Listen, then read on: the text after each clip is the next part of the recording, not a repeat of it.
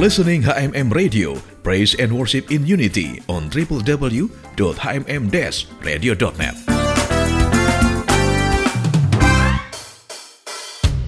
Sobat HMM, maraknya penyalahgunaan narkoba terutama oleh generasi muda saat ini sangat membahayakan keberlangsungan hidup bangsa ini di kemudian hari.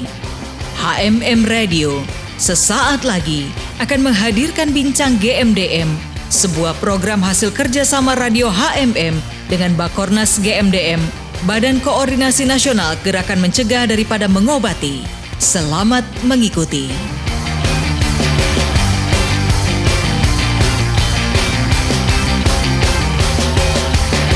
Dari kawasan Sentul Bogor, Indonesia, HMM Radio Praise and Worship in Unity Voice from Home. Ya, Sobat HMM seperti biasa setiap hari Rabu kami menghadirkan talk show dengan GMDM, Garda Mencegah dan Mengobati. Dan hari ini sudah ada narasumber yang akan nanti kita masuk dalam perbincangan yang sangat menarik dengan topik Wake Up, Sadar, dan Bangkit. Untuk semua teman-teman yang saat ini sedang berjuang agar total lepas dari keterikatan penyalahgunaan obat-obat terlarang. Tetap semangat ya, terus berjuang. Sekeras dan sebesar apa pun perjuanganmu, maka sebesar itu pula lah hasilnya. Sebab hasil tidak akan pernah mengkhianati usaha. Dan ingatlah, bahwa hidup kita hanya satu kali. Hidup kita ini singkat. Karena itu, bangkitlah, terus berjuang memperbaiki hidupmu. Terus berjuang untuk hidup semakin berkenan di hadapan Bapa, sebab kamu sangat berharga di matanya. Jangan pernah mengandalkan narkoba untuk mencari jawaban dari segala kekhawatiran. Serahkan segala kekhawatiranmu kepada Tuhan, mengadulah kepada Tuhan, layaknya anak kecil yang mengadu kepada bapaknya. Utarakan semua ketakutan dan penyesalanmu. Tuhan pasti menjawab setiap keraguanmu dan Tuhan juga pasti memberikanmu lebih ya dari yang kau minta.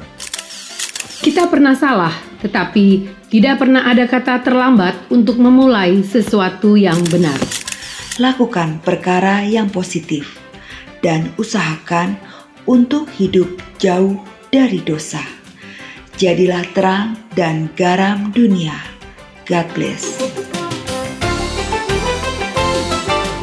Ya, rencana uh, perbincangan kita di hari ini tentunya uh, bertujuan agar memberikan kesadaran lebih lagi bagi mereka, para bandar, para pengedar narkoba, para pemakai untuk mengetahui dampak negatif dari yang namanya narkoba itu. Nah, di kesempatan hari ini sudah hadir narasumber kita yang tidak asing lagi, Ketua Umum GMDM. Shalom Pak Jeffrey Tambayong. Shalom sahabat HMM di mana pun berada, Tuhan memberkati. Luar biasa, Pak. Sibuk sekali ya Pak ya waktunya ya. Ya, puji Tuhan, Tuhan nugerah Tuhan. Kita nikmati saja segala kesibukan. Kita persembahkan bagi kemuliaan nama Tuhan. Amin. Terima kasih Pak Jeffrey buat waktunya. Kemudian Pak Jeffrey tidak sendirian, ada Marcel bersama dengan kita. Shalom Marcel. Ya, shalom sahabat HMM semua. Iya, boleh perkenalkan diri sebentar Marcel. Ini kegiatannya apa? Sebelumnya sebagai apa gitu? Uh, terus uh, di GMDM uh, Marcel ini sebenarnya ngapain gitu biar pendengar juga tahu. Silahkan Mas. Uh, saya dulu ini sempat jadi pecandu, namun uh, dengan GMDM ya saya sudah ya berhasil dipulihkan lah. Oh. Jadi selama saya di GMDM ini saya ya coba memulihkan diri lah menjadi orang yang lebih baik lah. Puji Tuhan ya. Jadi ada pemulihan Marcel saat bergabung di GMDM dipulihkan di tempat ini begitu ya? Iya betul. Oke, sedikit saya dulu perkenalannya. Saya coba ke Pak Jeffrey Tambayong, Pak. Saya ingin tanyakan gini, Pak. Risiko apa sih yang akan dialami oleh mereka pemakai, kemudian juga pengedar narkoba kalau mereka ini ketangkap sama pihak kepolisian nih, Pak? Ya, secara umum kalau pemakai narkoba itu kan cuma aja tiga pilihan hidup ya. Dia masuk rumah sakit, masuk penjara atau masuk kuburan. Nah, kalau bicara tentang pecandu eh, bandar narkoba masuk penjara, hukuman di Undang-Undang 35 tahun 2009 narkotika dan psikotropika itu jelas hukuman itu adalah hukuman mati maksimal. Tapi rata-rata lima tahun, 10 tahun, 20 tahun. Artinya ketika orang terlibat dalam peredaran narkoba, dia siap-siap untuk mati seumur hidup di membusuk dalam penjara. Makanya kami selalu katakan jangan coba-coba jadi bandar atau jauhilah narkoba karena itu akan merusak masa depanmu begitu. Ya, nah sebenarnya mereka ini tahu nggak sih Pak Jeff dengan hal-hal ini yang harus diperhadapi, eh, yang yang mereka harus hadapi sebenarnya?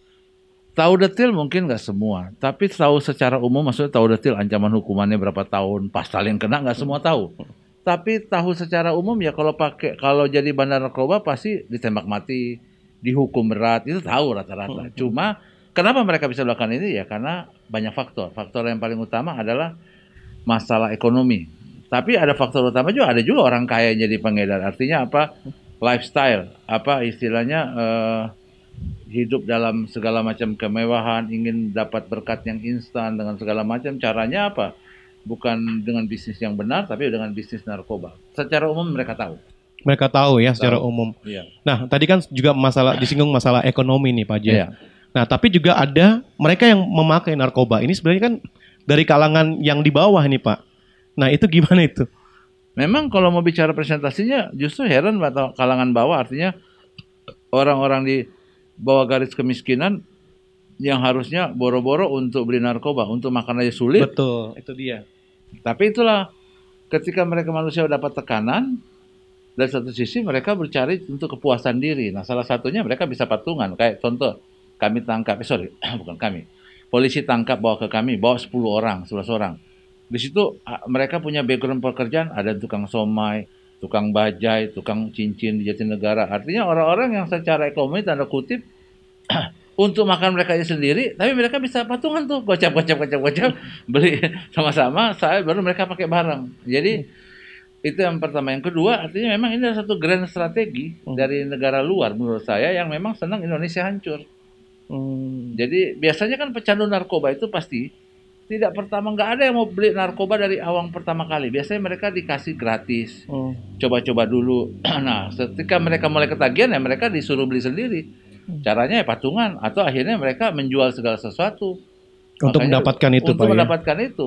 Biasanya hampir nggak semua, tapi hampir saya katakan hampir semua itu mereka dikasih secara gratis awal-awalnya. Baru akhirnya mereka mulai ketagihan, ketergantungan, akhirnya baru mereka beli atau jual barang. Kalau cewek biasanya jual diri untuk Hmm. mendapatkan itu. Iya iya. Nah tadi saya ke sekarang saya ke Marcel. Marcel, sebenarnya Marcel tahu nggak sih dengan tadi yang Pak Jeffrey sempat sebutkan tuh ada tiga pilihan hidup sebenarnya kalau orang memakai narkoba ataupun mereka yang mema- menjadi pengedar narkoba. Nah kalau Marcel yang sempat apa ibaratnya bergeli apa terlibat gitu loh dengan masalah ini gimana Marcel Tang? Eh, jujur saya sudah tahu semua sih soal hal yang tiga hal itu tadi. Eh, tapi ketika orang udah udah masuk ke dunia narkoba itu mereka masuk ke dunia mereka sendiri. Jadi mereka mau itu ada mau masuk rumah sakit kayak mau masuk penjara mau apa yang penting kita enak dulu gitu loh.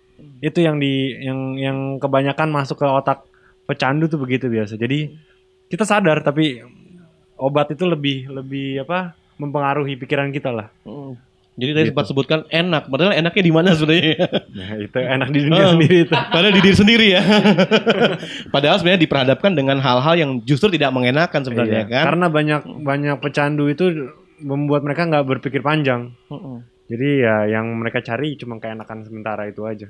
Nah, terus awal-awalnya gitu, apakah dari pergaulan Marcel atau dari apa gitu sampai Eh, awal mulai itu dari pergaulan sih. Eh, seperti tadi Pak Jeff bilang, pertama dikasih kasih coba kan, kasih gratis coba. Eh ujung-ujungnya ya jadi ketagihan ya akhirnya beli mulai beli sendiri dan sempet jual jam tangan, sempet jual laptop segala macam untuk ya beli barang itu. Tapi puji Tuhannya Marcel untungnya dibina di GMDM ya. ada, betul. Di rehab ada apa perkembangan yang luar biasa dari Marcel. Nah, kerinduan Marcel apa? Misalnya udah pulih gitu, apa yang ingin Marcel lakukan? Eh, yang pasti sih eh, saya nggak mau balik lagi ke dunia saya yang lama. Saya mau mau lihat orang-orang stop dengan narkoba lah. Dan saya juga pingin eh, membuat satu program untuk orang ke depan supaya gimana sih caranya supaya mereka nggak berpikir seperti mereka yang dulu lagi. Oh begitu ya. Iya. Jadi ada kerinduan itu. Iya. Nah jadi sebenarnya Marcel sadar nih ada hukuman, ada hal-hal yang sebenarnya diperhadapkan kalau kita menggunakan narkoba ataupun kita sebagai pengedar juga ya. Iya, betul. Nah eh, kalau Marcel misalnya ketemu dengan teman-teman yang masih seperti ini, kira-kira apa yang mau dilakukan Marcel? Ya, saya sih cuma bisa kasih nasihat aja ke mereka dan ngasih tahu kalau misalnya segala sesuatu ya itu cuma di, diukur dengan waktu aja. Nggak lama kemudian pasti mereka ketangkep kok. Pasti mereka Sepinter-pinternya mereka pasti mereka bakal kena juga. Jadi buat apa eh, sia-siain semuanya? bahaya narkoba buat saya itu benar-benar high risk karena dia bisa merusak saraf terbaik dalam diri kita yaitu saraf di otak kita dan membuat kita tidak bisa lagi fokus untuk masa depan kita. Narkoba sangat berbahaya karena bisa merusak mental dan psikis si pemakai.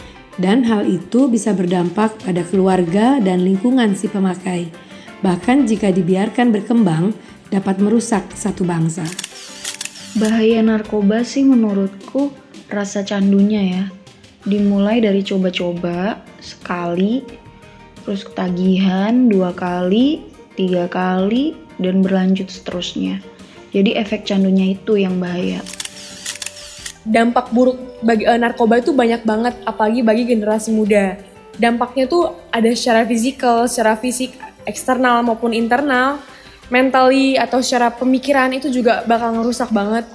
Kayak contohnya secara fisik mata yang sayu, tubuh yang kurus, yang nggak sehat, kemudian punya pemikiran di mana pemikiran mereka nggak normal karena banyak banget syaraf-syaraf otak mereka yang rusak akibat zat adiktif tersebut gitu.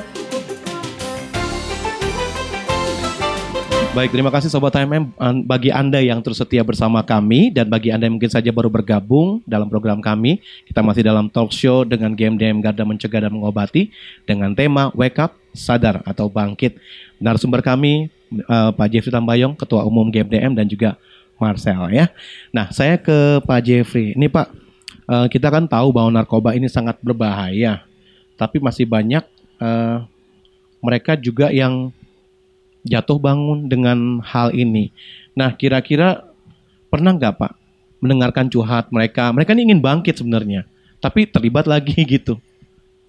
Iya, di dunia jangki ini kan dunia penuh sandiwara. Dunia akal-akalan. Kayak lagu ya, Pak ya? Dunia akal-akalan. Kalau ketangkep tobat. Sesudah di sesudah keluar kumat lagi begitu kan. Kapan sih kita bisa melihat anak ini tidak relapse atau kecenderungan relapse-nya atau kambuhnya itu tidak besar tapi kecil. Semua kalau pecandu narkoba itu nggak ada sembuh, yang ada hanya dipulihkan. Artinya masih punya peluang untuk relapse untuk kambuh kembali itu harus didasari, apa harus digarisbawahi. Tetapi kenapa anak-anak pecandu ini kadang-kadang itu ya bukan hanya bicara curhat, kita dari pengalaman melihat kita 10 tahun lebih dalam dunia menangani anak-anak ini, saya melihat pertama kadang belum sampai klik daripada anak tersebut dia masa lelah atau capek. Biasanya orang se, se- bajingan bagaimanapun itu kalau dalam satu klik dia capek. Nah ini tinggal kita capeknya dia klikin sama Tuhan. Nah, jadi Tuhan yang kalau dia nggak mampu, tapi Tuhan mampu. Kita lihat seperti itu. Yang kedua, banyak anak-anak ini berat itu karena mereka orang-orang di sekitar, baik orang lingkungan teman kantor, terutama di lingkungan rumah, itu sudah memiliki stigma yang sangat negatif untuk mereka. Ketika ketika mereka pulih pun mereka masih menganggap dia pecandu. Kalau sudah pulih, sudah selesai rehab segala macam. Nah ini artinya harus dibangun kesadaran yang sejelas-jelasnya kepada keluarga bahwa ini adalah korban. Pecandu narkoba itu korban. Bukan bukan kriminal, bukan penjahat. Mereka korban yang salah pergaulan, salah mengambil keputusan yang sesudah diobati ya sesudah pulih di rumah ya jangan dibikin luka lagi. Dikata-katain, dasar kamu merugikan keluarga, dasar kamu anak nggak tahu diuntung, dasar kamu atau gini segala nyesal saya punya anak seperti kamu bla bla bla segala macam. Nah ini tidak boleh terjadi.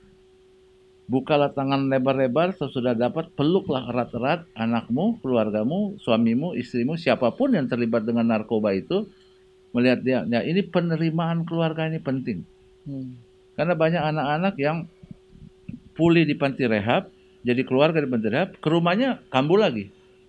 Karena rumahnya dia jadi bete, dia nggak ada hal-hal yang sesuai eh, yang bisa membuat itu. Jadi banyak sisi sih yang bisa membuat mereka apa sembuh dan banyak sisi juga yang bisa mereka eh, apa bisa mereka pakai lagi. Makanya kami selalu dari GMD mengatakan keluarga adalah benteng utama dari bahaya penyalahgunaan narkoba. Jadi porsi keluarga itu luas. Jadi banyak hal yang artinya maintenance semua keluarga. Makanya kami selain pembinaan anak, jadi ada setiap seminggu sekali biasanya ada pembinaan keluarga, pembinaan keluarga dari hati ke hati untuk doa bersama segala macam.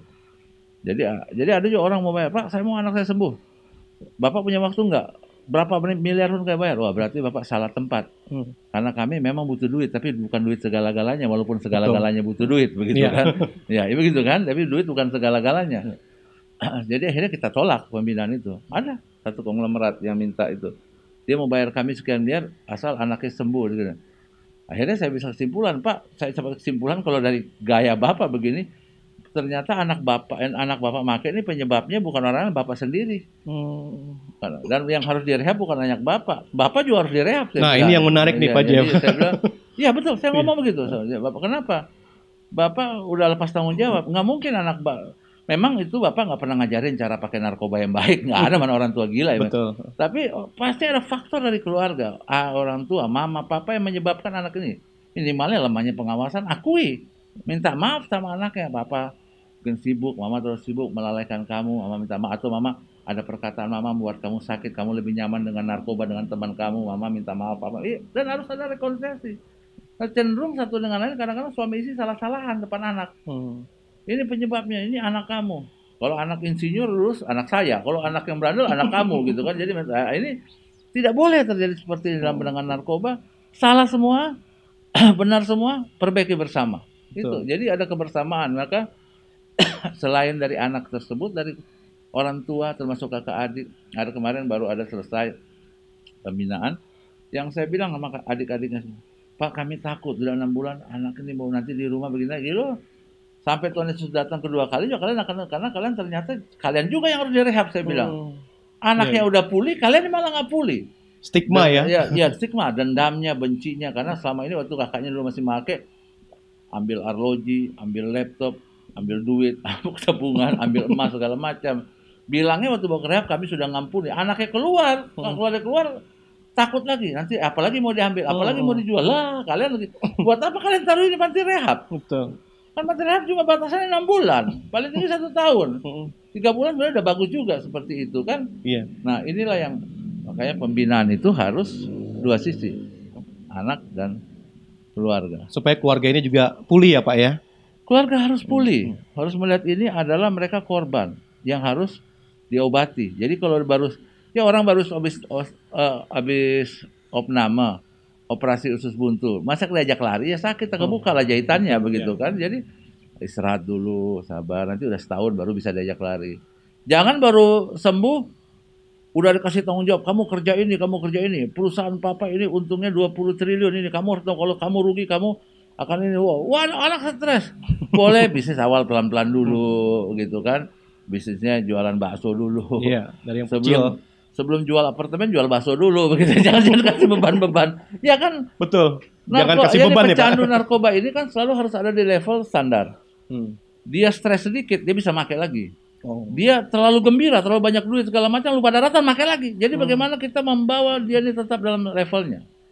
Setelah itu baru Standarnya. sta- Nah, setelah itu kalau Hmm. dia udah kuat, dia udah terlepas. Jadi kalau udah kuat tuh gini, dia naik sedikit, dia akan turun lagi. Dia turun, dia naik lagi. Nah, jadi kalau kita nggak bimbing di fase-fase ini, dia turun, dia turun beneran. Hmm, langsung Dia naik, dia naik beneran. Nah, ini kita harus ada di fase ini. Jadi fungsinya mentor, mentor siapa? Kita anak rehab, mentor siapa? Pendeta-pendeta itu mentor. Iya. Mentor siapa? Keluarga. Keluarga paling utama kan dia ngelihat nih ada kelainan. Kelainan anak gue nih kok tiba-tiba mulai lama-lama di kamar kamu itu kok pulang agak malam dan udah mulai pagi hari pulang terus nggak tidur tidur bisa tiga hari nggak tidur lah Dan tanda- tanda-tanda itu, Pak. panggil orang rehab, tolong dong tes tes dulu. Nah, atau mulai adakan pendekatan, kamu ada apa sayang, kamu ada kehadiran. Dia Ya. pasti akan terbuka, doain dia. Jangan kamu udah pakai lagi ya, kamu udah wah sudah selesai itu barang. Betul-betul memang dia akan Nggak jatuh mudah. lagi Pak ya. Dia dia akan jatuh, terjun bebas kayak Iya. gitu. Nah tadi Pak Jeff sempat sebutkan bahwa pemakai ini korban Pak. Iya. Tapi kadang-kadang kok mereka diperhadapkan juga dengan hukum gitu. Itulah yang selalu kita minta segera amandemen undang-undang ya yang ada di Undang-Undang Nomor 35 tahun 2009 ini yang jelas-jelas pemakai itu harus direhab. Nah, kategori pemakai itu kan sudah ada diatur sama SEMA, Surat Edaran Mahkamah Agung, sudah ada SEJA, Surat Edaran Jaksa Agung, sudah ada perber peraturan bersama yang satu gram yang terbukti itu harus direhab. Tapi kenyataannya kan undang-undang belum mengatur itu, makanya harus jelas di undang-undang menuliskan itu. Karena kalau SEMA kan nggak ada di undang-undang. Hmm. SEMA itu sebenarnya satu kepatuhan harusnya hakim itu, tapi kan itu cuma surat edaran Mahkamah Agung, kuatan Iya. undang-undang Undang-undang, ya, ya. iya. seperti itu. Sudah ada perber peraturan bersama, sudah ada tim TAT, tim asesmen terpadu. Tim asesmen terpadu itu orang ketangkep 1 gram, 0, itu di asesmen tiga hari bawa ke rehab. Tapi nyatanya dibawa ke pengadilan hukumnya 6 tahun, 7 tahun. Kenapa? Hmm. Kenapa barang bukti yang sama ada orang yang dibawa ke rehab langsung bisa, ada orang harus pengadilan. Apa nih salahnya? Iya. Akhirnya orang-orang melihat oh ini udah ujung-ujungnya. Iya. Ujung-ujungnya duit, bukan ujung-ujungnya peraturan yang harus ditegakkan. Nah, ini Hmm. yang harus segera ada goodwill, kemauan bagus dari pemerintah maupun daerah untuk melihat hal ini. Karena kalau begini perlakuannya agak sulit Indonesia bersinar. Iya. Indonesia berantakan ya bernya sama, tapi satu bersinar satu berantakan begitu kan. Iya, iya Ya, betul. ini harus benar-benar jelas untuk hal itu. Ya, tentunya kita rindu agar ini benar-benar bisa dibuat undang-undangnya ya Pak ya. Ya, di amandemen undang-undang ini segala macam sehingga dijelaskan di situ. Apalagi kan jenis-jenis narkoba yang baru ini kan banyak hanya cuma permenkes segala Hmm, macam. Penafsirannya ya itu sekarang akhirnya tergantung koordinasi. Jadi begini, ja- jangan sampai eh, penyidik atau polisi atau jangan mem- memilih untuk ada bergening di situ oknum Hmm, hmm, langsung jelas. Jadi ketika tangkap satu gram ada di Iya. ini sekarang dijelaskan di undang-undang ada masalah karena ini kan juga lex spesialis karena ini sama juga undang-undang tentang eh, eh, terorisme kan beda sendiri. Iya. Undang-undang tentang korupsi itu kan beda. Ya, Beda, jelas iya. juga undang-undang narkotika ini. Betul. Jadi Korupsi transparan. kan jelas. Hmm. TPPU jelas undang-undangnya secara rinci bla bla bla bla ya kan segala macam. Undang-undang tipikor itu kan itu jelas pengadilan Betul. tipikor. Nah, ini makanya saya lebih senang juga harus ada pengadilan khusus narkoba. Iya. Karena banyak jaksa-jaksa juga nggak ngerti tentang dunia narkoba ini. Oh, gitu Pak ya. Iya, ya bayangin 0,5 jasa bisa rentutnya misalnya 7 tahun. Hmm. Putusan tahun kan ini kan ini kan maaf ya secara hukum ini kan kacau jadinya. Hmm, hmm, hmm. Padahal sudah di di apa perber itu yang tanda tangan Kementerian BNN, Jaksa Agung, Mabes Polri, bla bla bla bla bla. Itu mereka udah sepakat. Jadi jaksa pun ada sepakat di situ. Iya. Harus segera putus atau rentutnya tuh rentut rehab. Betul, betul. Hakim ketika pun jaksa hilaf, jaksa hilaf nuntutnya apa rentutnya 6 tahun, hakim harus kembali ke SEMA.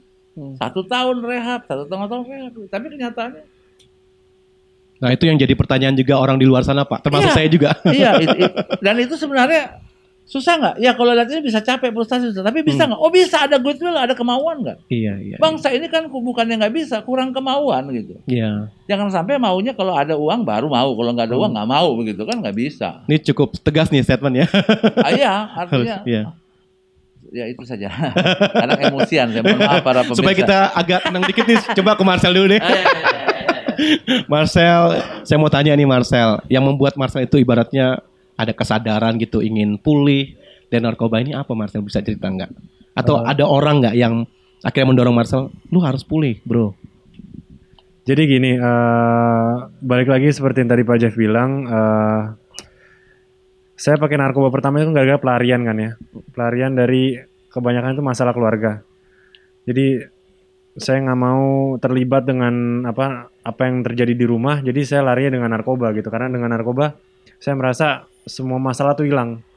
Nah, jadi dengan dengan apa namanya GMDM ini bukan cuma saya doang yang dipulihkan, tapi keluarga saya kan juga dikasih counseling segala macam dan mereka pun dipulihkan gitu. Jadi sekarang dengan dengan itu saya komunikasi dengan keluarga juga lebih enak gitu. Karena sebelum-sebelumnya saya juga pernah kan kena begini tapi nggak pernah nggak masuk ke rehab. Nah, jadi itu sama aja setelah itu balik ke keluarga ya masalahnya ada lagi. Makanya saya lari lagi ke narkoba.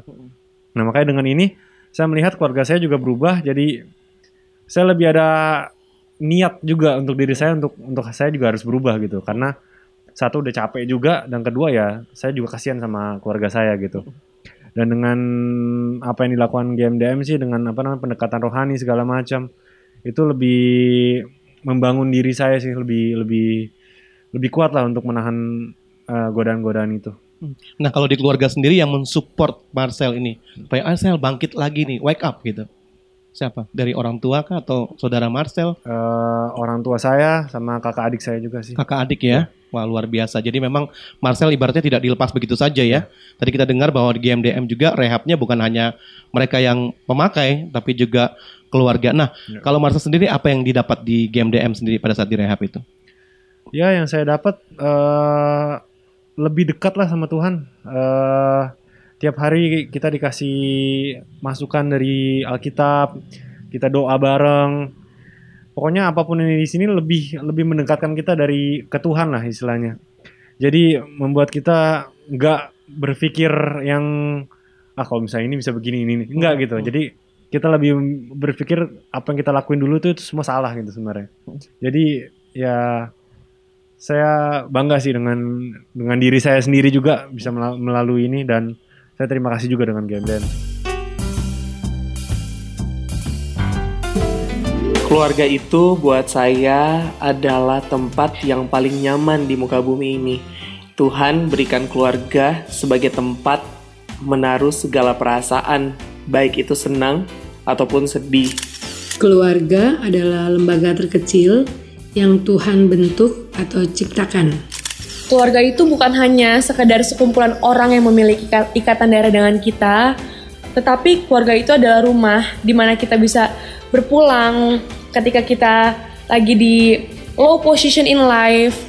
Keluarga itu bisa jadi healing pills, bisa jadi penyembuh, bisa jadi obat waktu kita lagi ngehadapin semua hal-hal yang nggak baik yang terjadi di dalam hidup kita.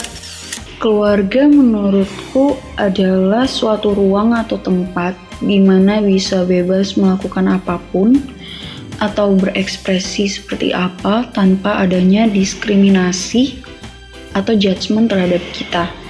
Dan bisa jadi pilihan sandaran ketika berada di titik terlemah kita dari hiruk pikuk dunia luar gitu dengan cukup berada di tengah mereka itu udah berikan ketenangan dan kenyamanan. Oke, sobat HMM kita sudah berada di penghujung talk show kita bersama dengan GMDM Garda Mencegah dan Mengobati masih bersama dengan Bapak Jeffrey Tambayong sebagai Ketua Umum GMDM dan juga Marcel ya. Baik Pak Jeff, kira-kira solusi yang baik gitu loh. Apa yang bisa diberikan buat eh, mereka yang sudah direhab, baik itu pemakai, mereka juga eh, dulunya sebagai pengedar supaya mereka tidak lagi eh, melakukan hal yang sama, Pak. Mereka boleh bangkit kembali gitu. Ya, seperti yang kita dengar tadi testimoni dari Marcel, yang harus dilakukan artinya kedekatan dengan Tuhan menjauhkan kita dari bahaya penyalahgunaan. Kunci yang paling utama. Jadi pastikan kita tahu anak kita bukan hanya sekedar diobatin, dikasih obat segala macam, tapi pastikan dia itu punya hubungan yang akrab dengan Tuhan. Ada kerinduan dengan Tuhan. Ada waktu berdoa, ada baca. Karena pertolongan yang saya lihat dalam kurang lebih 12 tahun saya menangani dunia-dunia hal beginian, hanya kuasa Tuhan yang bisa merubah. Karena banyak orang punya duit bawa ke Singapura dengan teknologi Israel, boating oleh Sarah segala macam, berapa miliar. 6 bulan, relapse lagi. Kambuh lagi, kambuh lagi. Jadi yang bisa membuat orang ini sebenarnya artinya dekat Tuhan. Artinya ada kuasa supranatural yang terjadi. Artinya pertolongan Tuhan untuk hal itu. Tapi makanya itu perlu dibangun. Yang kedua,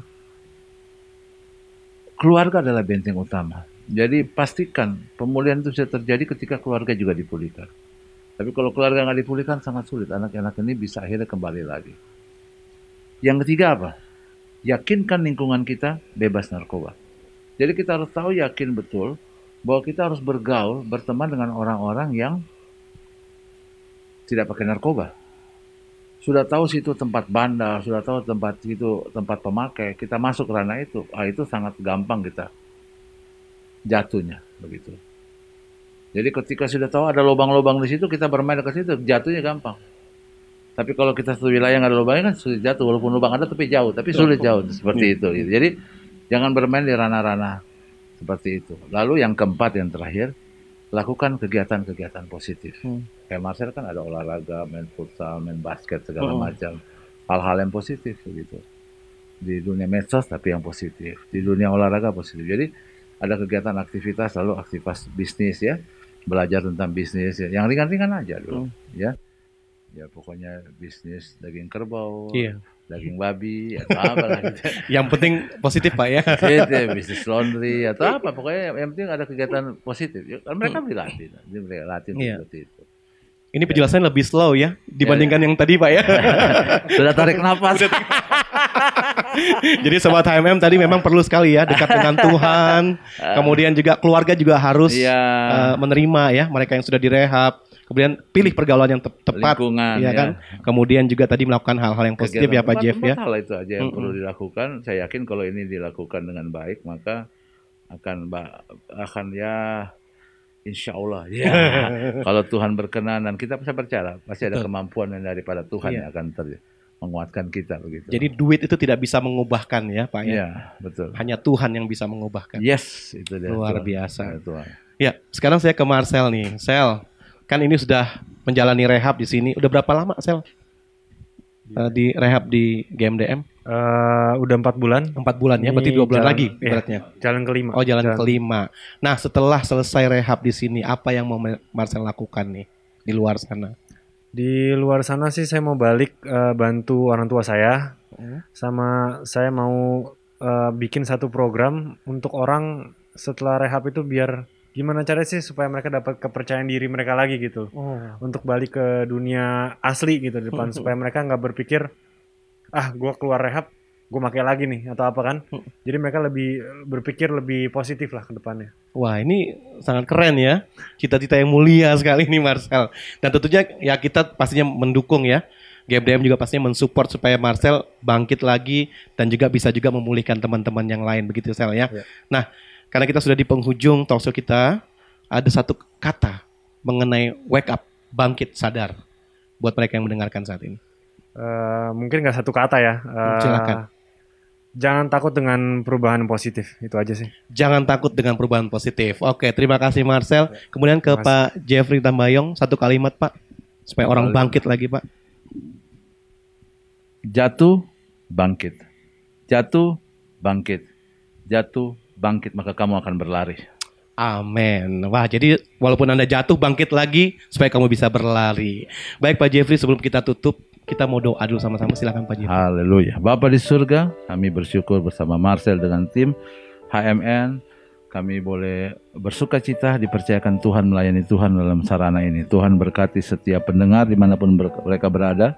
Berkati HMM Radio dan berkati semua kru yang ada dengan berkat daripada Tuhan. Dan kami percaya pertolongan Tuhan atas kami semua dan kami juga yakin bangsa kami Indonesia akan bersinar bersih dari narkoba dan juga bersih dari COVID-19.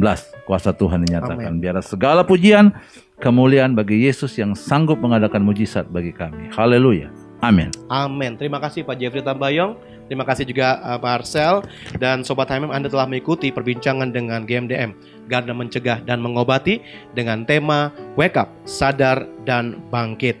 Dan nantikan perbincangan kami selanjutnya setiap hari Rabu pukul 10 pagi hanya di www.hmm-radio.net HMM Radio Praise and Worship in UDT. Voice from Hope.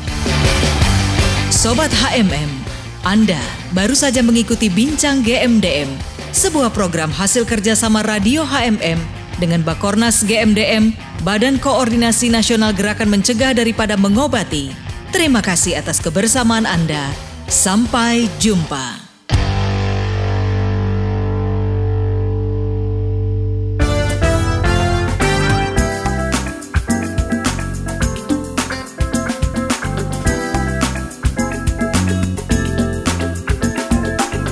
Are listening HMM Radio, Praise and Worship in Unity on www.hmm-radio.net.